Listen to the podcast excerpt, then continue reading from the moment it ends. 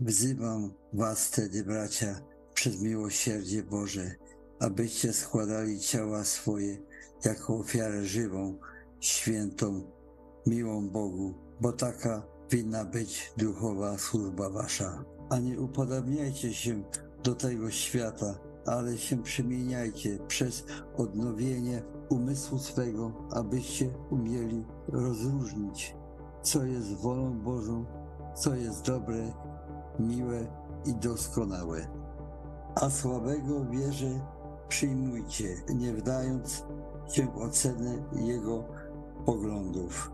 Jeden wierzy, że może jeść wszystko, słaby zaś jarzynę jada.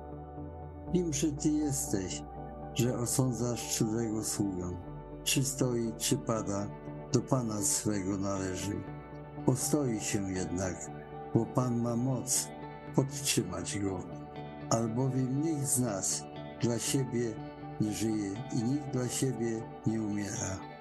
Bo jeśli żyjemy, dla Pana żyjemy. Jeśli umieramy, dla Pana umieramy. Przeto czy żyjemy, czy umieramy, pańscy jesteśmy. Na to bowiem Chrystus umarł i ożył, aby i nad umarłymi, i nad żywymi panować.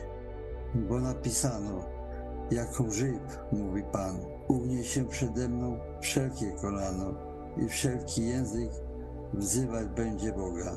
Tak więc każdy z nas za samego siebie zda sprawę Bogu.